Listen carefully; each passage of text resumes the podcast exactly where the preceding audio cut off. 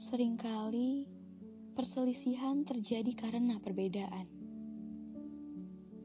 menolak atau menerima, mendengarkan hati atau logika, menikah tidak menikah,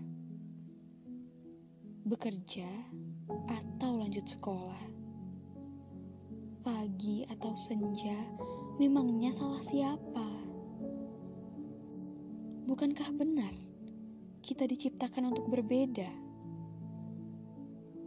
Lalu kenapa? Kenapa setiap perbedaan seakan sebuah kesalahan? Banyak cara pikir, banyak cara pandang.